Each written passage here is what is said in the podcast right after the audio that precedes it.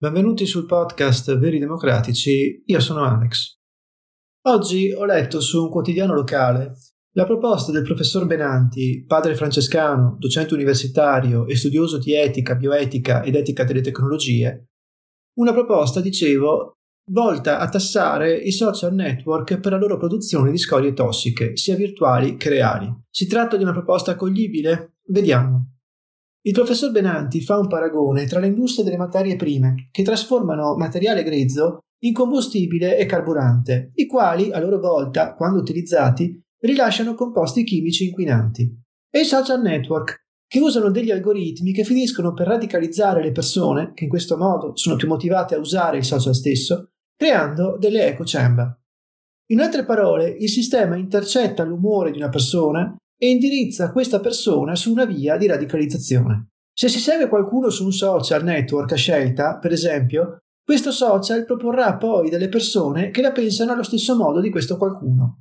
Le interazioni tra la persona e i suoi contatti, sia nel senso di personaggio famoso che si segue, sia nel senso di coloro con cui si interagisce, dentro tali echo chamber, esattamente come l'industria di qui sopra, rilasciano poi delle scorie inquinanti che per l'appunto sono rubricabili sotto odio ed estremismo. Quindi, continua il suo ragionamento, esattamente come le industrie di materie prime vengono tassate, è giusto che lo siano anche le seconde. Ma tutto ciò è valido Giova ricordare innanzitutto che da noi tutti si vive in una dimensione epistemologica che accetta il metodo scientifico come verità e come fonte di verità. La verità, a questa stregua, diventa la x di una funzione a cui ci si avvicina in modo asintotico, conoscibile cioè sempre e soltanto in modo parziale, seppure via via sempre più preciso.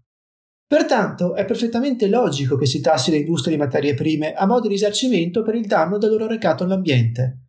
Innanzitutto perché per la legge questo danno è certo, in secondo luogo perché la legge stabilisce anche dei parametri oggettivi entro cui tale danno deve essere valutato. En passant faccio notare che tale danno però esiste solamente all'interno del modello scientifico che descrive il danno stesso, che è il modello accettato qui e ora. Comunque, bisogna osservare che il danno che le industrie delle materie prime recano all'ambiente è un danno che, seppure relativamente all'interno di un modello che non rappresenta la verità assoluta, è un danno, dicevo, osservabile e rappresentabile attraverso parametri matematici. Viceversa, riguardo l'odio, l'intolleranza e l'estremismo, è vero che non vengono tutelati dalla libertà di espressione nel nostro presente, ma allo stesso tempo però, per la loro stessa natura, non sono suscettibili di essere parametrizzati in modo preciso da funzioni matematiche.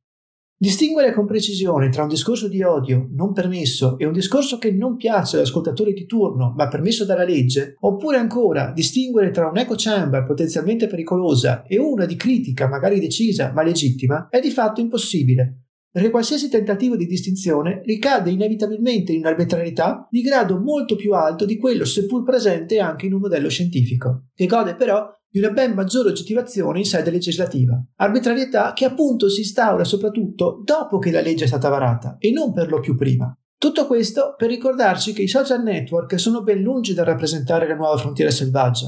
Su di essi vige la stessa legge, per quanto riguarda la libertà di espressione, che vige nel mondo reale, che rappresenta sì il più alto grado di oggettivazione disponibile, ma anche così con tutte le difficoltà del caso sopra segnalate esistenti anche dopo che la legge è stata varata. Se si introducesse la tassa in questione, non vi sarebbe il rischio che i social network si muovano con ancora più decisione nella direzione peraltro già ampiamente intrapresa, ovvero privilegiare determinate echo chamber rispetto ad altre per evitarla o per ridurla il più possibile? E anche qui su giudizi totalmente arbitrari? Certo, qui mi pare che si vinca la volontà di tassare tutti i social network, segno che si ha ben compreso l'arbitrarietà del giudizio sulle scorie in oggetto. Mi pare comunque però che si voglia introdurre un dispositivo punitivo per qualcosa che potrebbe verificarsi. Ricordate che se gli algoritmi creano delle echo chamber che possono produrre odio, non è detto che lo facciano inevitabilmente, e per un qualcosa che non è possibile giudicare oggettivamente. Persino quando viene punito dalla legge, questo qualcosa è difficile da inquadrare in una cornice pienamente oggettivizzante. Infine, tutto sommato, non ci sarebbe nulla di male in una tassazione dei social network. Solo che sarebbe a mio parere preferibile tassarli per qualcosa che sia oggettivo, i dati stessi per esempio, includendo qualsiasi dato per l'appunto, compresi mi piace o un commento di complimento per un selfie ben fatto.